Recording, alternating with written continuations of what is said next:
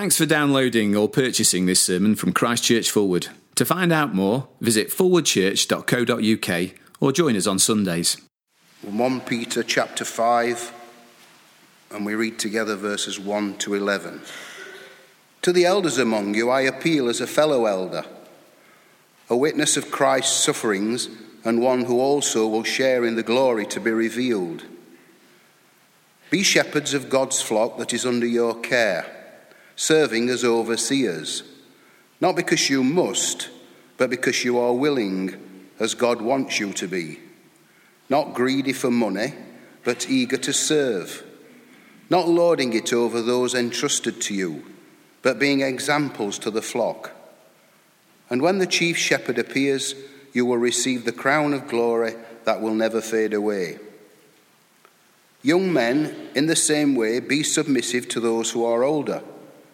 All of you, clothe yourselves with humility towards one another, because God opposes the proud, but gives grace to the humble.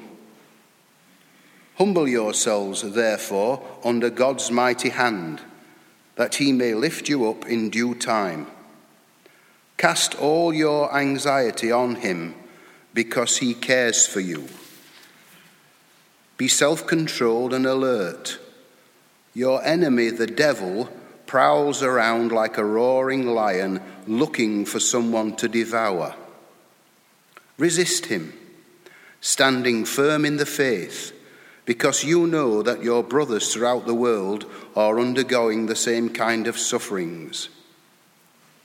And the God of all grace, who called you to his eternal glory in Christ, after you have suffered a little while, will himself restore you and make you strong, firm, and steadfast.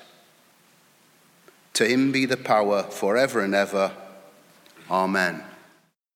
Well, remain standing, if you will, and I'll pray for us. Father, in these last weeks, we, as we've been studying the book of 1 Peter, uh, we realize that he has written it to encourage us and to testify what the true grace of God is and for us to stand fast in it. We pray that would be the case now, that we would understand the true grace of God. Encouraged by it, we would stand firm in you for the days ahead.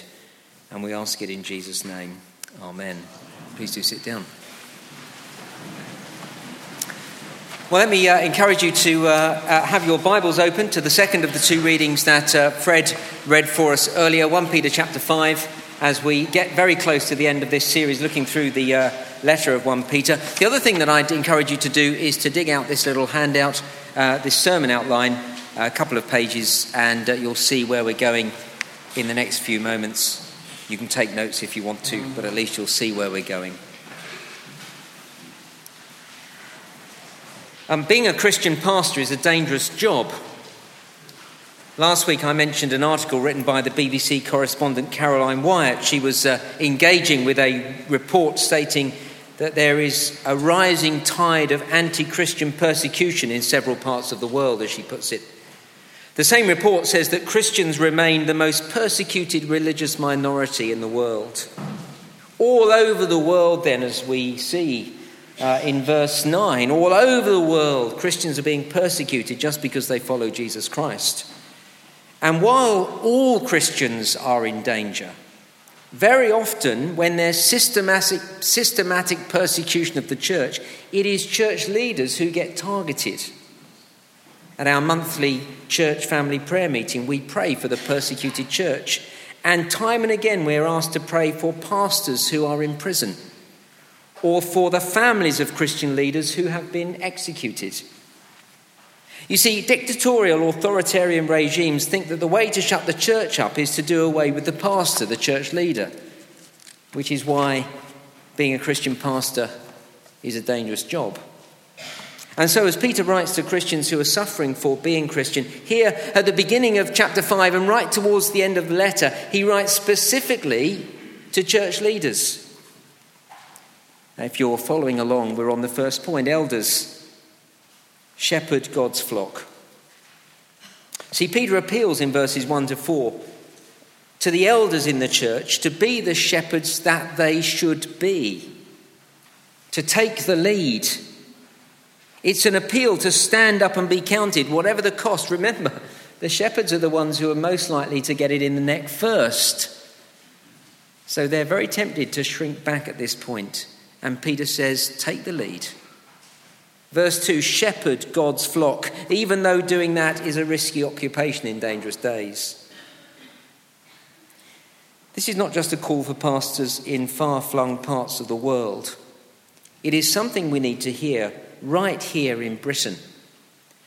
See, gone are the days when the Church of England clergyman was a respected leader of the community. Back in the day, the Anglican clergyman would have been looked up to and listened to, not just by the congregation and not just by those who considered themselves religious, but by the entire community. But in my lifetime, that has shifted. First, the Church of England clergyman began to be seen as someone who was a bit of a joke. Think back to Dad's Army.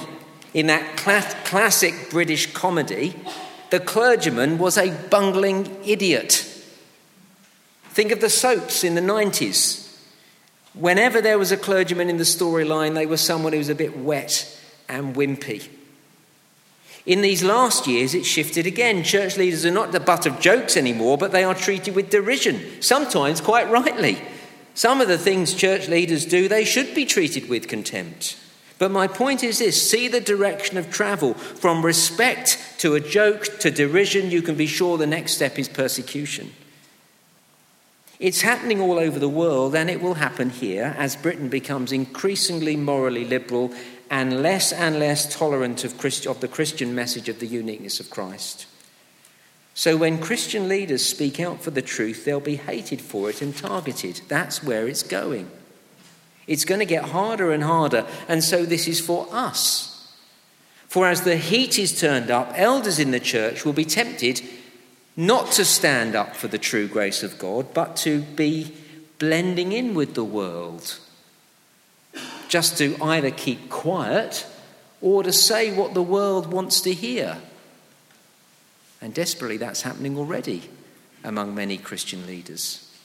So here's a call, an appeal to those in positions of leadership to take the lead, to care for God's people. Verse 2 Be shepherds of God's flock that is under your care.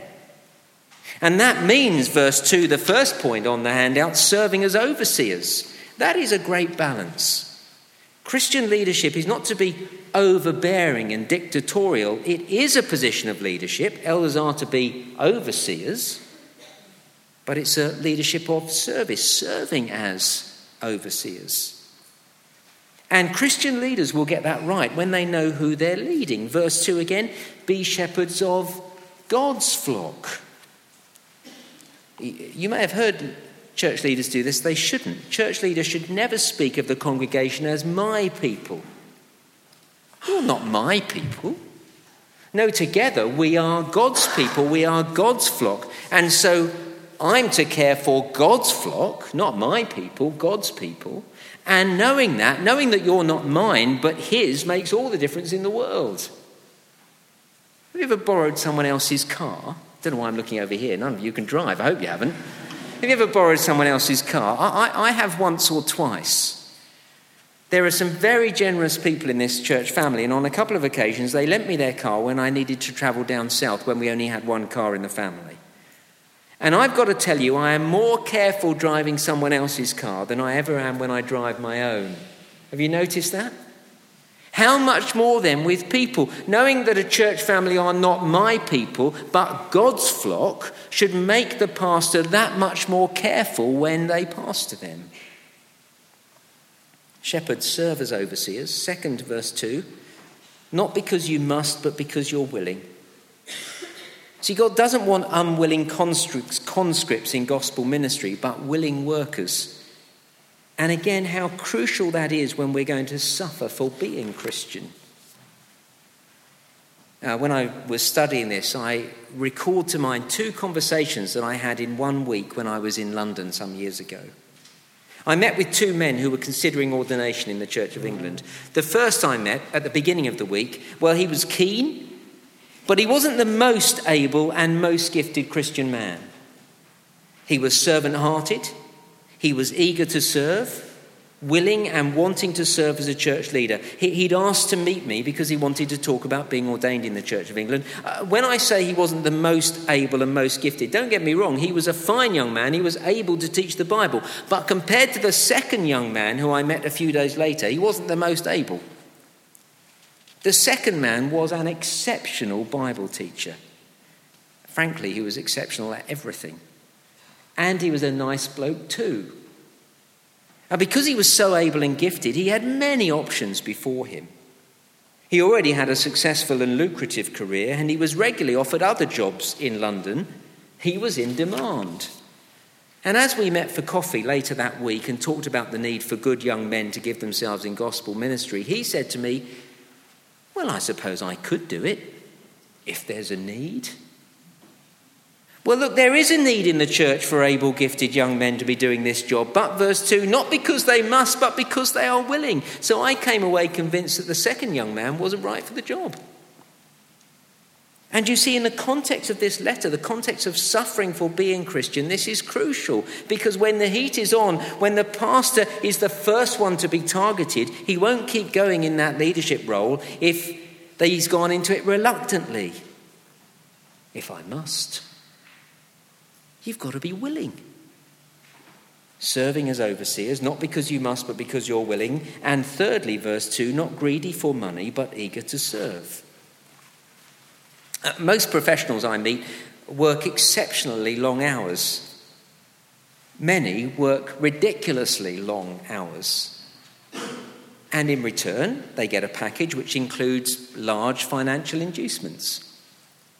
Some people work in very dangerous situations. We've heard in these last years of people working in Iraq and then getting kidnapped. And when those stories hit the news, I wonder why they would go there and put themselves at risk. And the answer is because they get very well paid to do it, they get danger money. If you work long hours or in a dangerous situation, you expect to be paid for it, don't you? Well, here is Peter writing to church elders in a situation where Christian leadership was a dangerous occupation. And despite the perception that we only work one day a week, they'd have been working very hard. So it was dangerous, hard work, but they wouldn't be getting paid much money for it. So, verse 2 if you're greedy for money, if that's your motive, you'll soon want out of Christian leadership. It's hard work and it's dangerous, but it doesn't pay well. Look, I could be earning a lot more money in the, in the newspaper industry. So the Christian leader should care for God's flock by serving as overseers, not because they must, but because they're willing, not greedy for money, but eager to serve. And fourthly, verse 3, not lording it over those entrusted to you, but being examples to the flock. You see, for many people, money is not the appeal of the job, but the appeal is power, influence, prestige. That really lights their fire. Being in a position where they can pull all the strings and tell others what to do. That's why they go into church leadership. Peter says, no. Don't lord it over others, be an example.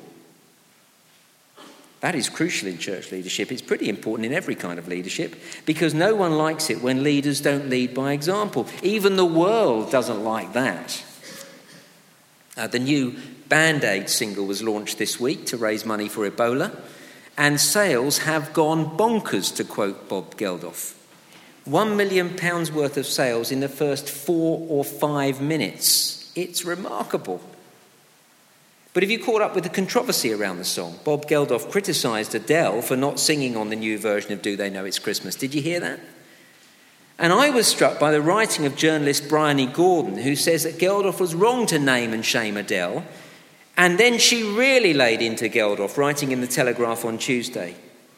She says, quote, I don't want to be told how to behave philanthropically by a man worth an estimated 32 million pounds, a man who is said to use tax avoidance schemes.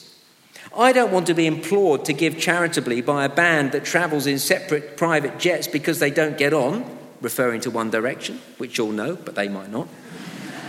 I'll carry on with the quote. Or by a man who avoids Irish taxes while simultaneously telling the Irish government to help developing countries, referring to Bono, which some of you will know, and you might not, but I'll tell you anyway. Now, whatever you think of the rights and wrongs of uh, Adele not singing or of Geldof's naming Adele, or indeed of whether it's right to write that sort of stuff in the Telegraph, it's a powerful rebuke. In short, the journalist Bryony Gordon is saying, Don't tell me how to live when you're not living it yourself. Lead by example. That's what Peter says here to Christian leaders.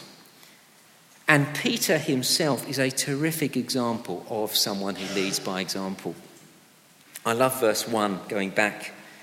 Do you see? Peter describes himself as a, do you see it there? Fellow elder.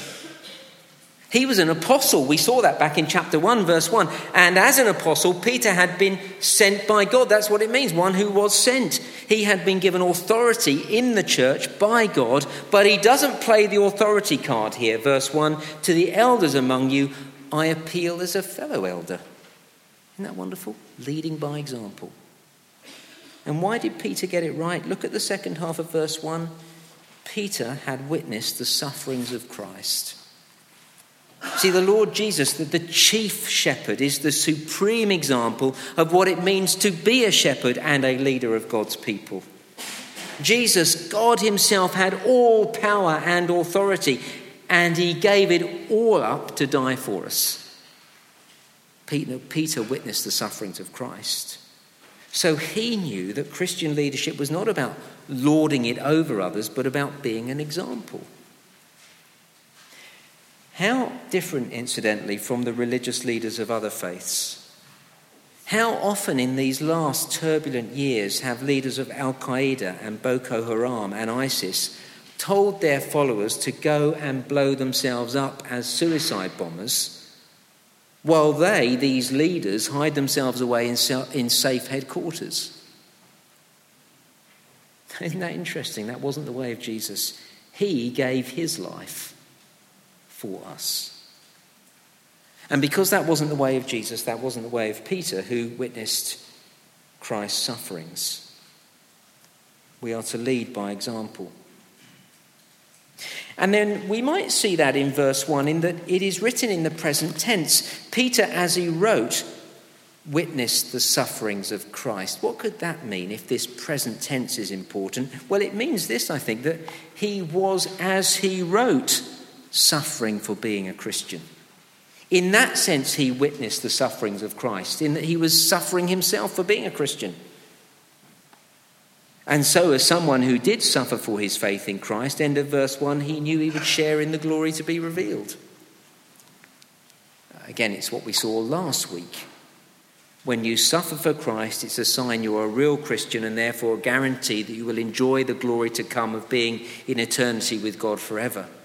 We've seen that pattern throughout the book, haven't we? We suffer now and glory follows, and it's there again in verse 1. That is the pattern of the Christian life. That's what Peter was living. He was suffering now. And that's what he was now calling Christian leaders to do as well. Stand up and be ready to suffer now. But look, a life of suffering in leading the flock leads to glory in the future. Look down to verse 4. When the chief shepherd appears, you'll receive the crown of glory that will never fade away.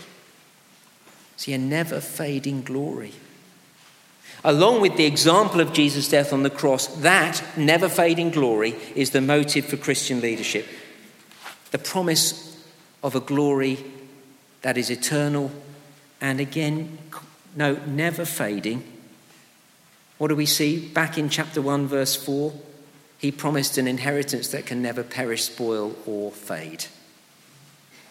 That's what keeps Christian leaders going the hope of glory, of being with God, Father, Son, and Holy Spirit forever.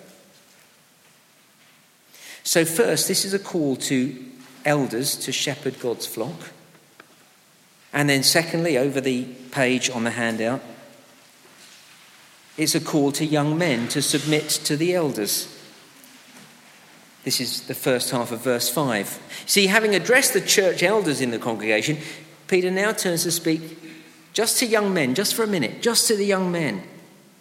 He singles out the young men here and asks them to think about their response to the elders. Look at verse 5.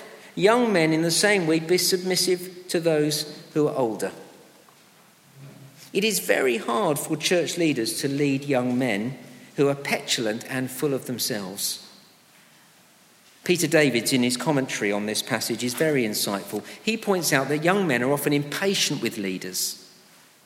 Leaders who, either because of their pastoral wisdom or their conservatism, are not as ready to move as quickly or as radically as the young men would like. Just think who it is who takes to the streets in times of oppression. Who is it who breaks the curfews? Time and again, it's students, young men. Think back to Tiananmen Square or the destruction of the Berlin Wall, or more recently in Hong Kong, or a year ago, as we were hearing on the news last night, when the revolution began in Ukraine. It was young men who took to the streets, young men who took the lead. So often it's young men who are brave with strong ideals and a, a go get 'em attitude who make things happen. But as Peter Davids points out, it's in dangerous times when the church is being persecuted, when Christians are suffering for their faith, the readiness of young men to take a radical stand without considering the consequences could endanger the entire church. So, young men, verse 5, be submissive to those who are older. Submit to those who've been put in this position of eldership. So, Peter says, Elders, shepherd the flock. Secondly, young men submit to the elders. And thirdly, everyone be humble. Verses 5 to 7. At first, we are to have a humility towards one another. This is the horizontal humility. Verse 5 All of you, halfway through verse 5, all of you clothe yourselves with humility towards one another. One of the, the great dangers when we are under pressure, when the church is being persecuted and we're suffering for our faith, one of the great dangers is that we end up turning in on ourselves. We're under pressure, and, and, and rather than stand together and fight or do whatever we ought to do in response, we criticize one another. You may know it in your own nuclear family when we feel under pressure, although that's the moment when we should stick together. It's often the time when we fall out in families, isn't it? It's exactly the same in the church family. When we're under pressure, we respond to the pressure in different ways. Uh, some will want to keep quiet because they want a quiet life. Others will want to fight back because that's their natural reaction to everything. Some will think negotiating is the way forward. Others will think that just sounds like compromise. Others will want to go for it, and to some, that will sound too aggressive as a Christian response. And so, under pressure, it's very easy to criticize each other. And whenever we criticize others, we do it because we, we think we're right, because we think we're so great. We criticize others when we have a very high opinion of ourselves and of our views. And so Peter says, verse 5 all of you, all of you, clothe yourselves with humility towards one another. That's how you stay together, you see. We've seen it right through the letter. Time and again, Peter has told us to love one another. Why? Because under pressure, we need each other. When the world is bearing down on us, we need to be here for each other, to support each other. So be humble. Don't think so highly of yourself. See the point? And especially when you read the proverb that Peter quotes in verse 5 God opposes the proud but gives grace to the humble. There's a thought.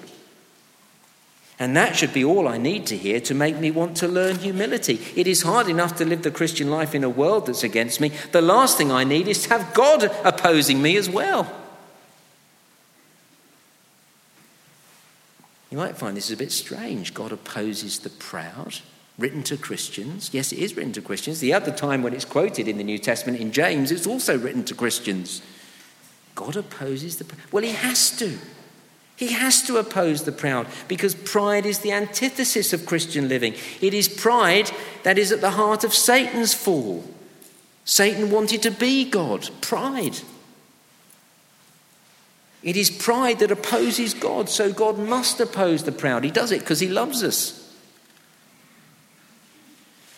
So let's be sure we have humility towards each other. And then, secondly, be humble before God. Verse 6, you see it there? Humble yourselves, therefore, under God's mighty hand, that he may lift you up in due time. In the Old Testament, this phrase in verse 6, under God's mighty hand, is nearly always associated with God delivering his people. I've put some references on the handout for you to look up later. So, verse 6 is saying, Humble yourselves before God that he may do what he always loves to do, which is to lift you up in due time, to deliver you at the appointed time.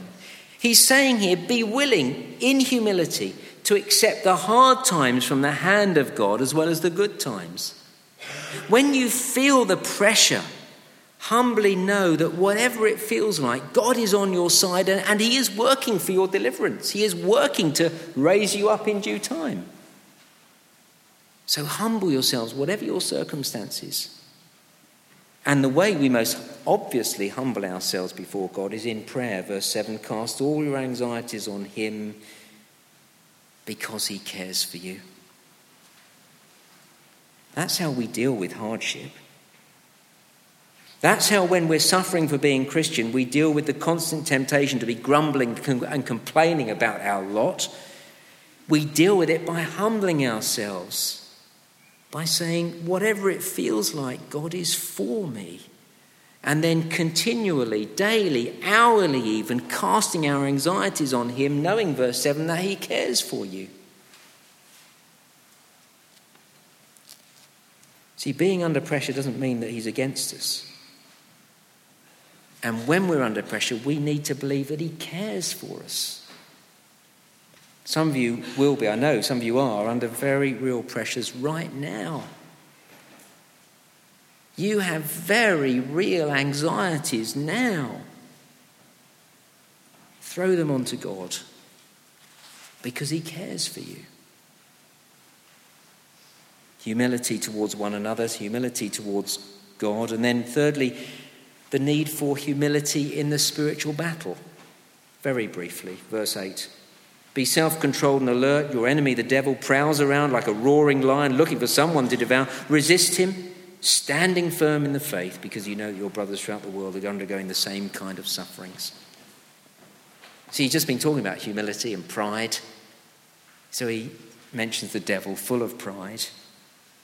And he reminds us we have an enemy, the devil. An enemy who is more powerful than us, that is out to get us. That should humble us. He's seeking to pull you down, he's seeking to get you, to take you down with him, literally to take you down if he can. And in response, we only have to do three things. Do you see it there? Verse 8 be self controlled. Verse 8 be alert. Verse 9 resist him by standing firm in the faith. That's all you have to do. That's how we stand against the devil. We don't need to fight against him. We don't need any sort of uh, techniques of spiritual warfare. We just need to stand firm in what we believe, be self controlled, be alert, and resist him.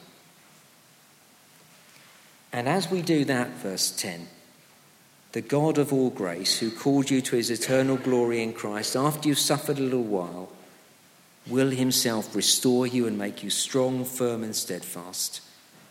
To him be the power forever and ever. Amen. Well, let's turn to pray now to this God who cares for us.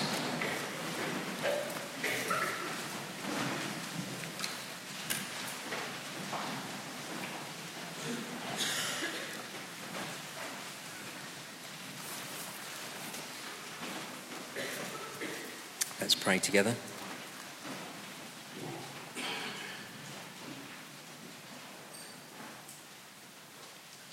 Thank you that you are not only the mighty God, but our Father who cares for us. We thank you that you have told us here that you care for us, and so we can cast all our anxiety upon you. And as we are going uh, under various pressures at the moment, um, different people in this congregation, and as we expect the times to get harder and more pressurized, we ask, Heavenly Father, that we would be those who humble ourselves under your mighty hand, that we be humble towards one another, that young men especially would be humble, submitting uh, to elders, that elders would be humble knowing that they are under shepherds, that those they shepherd are not their sheep, but your sheep. We ask you, please, to help us to be a people of humility. And as we are, knowing that you will raise us up in due time. Uh, Father, please do especially strengthen brothers and sisters here present tonight who are struggling one way and another, but especially those who are struggling because they've stood for you. Would you please help them and give them all they need to keep going, to stand fast, and uh, to do it in a way that brings glory and honour to your name? And we ask these things through Christ our Lord. Amen.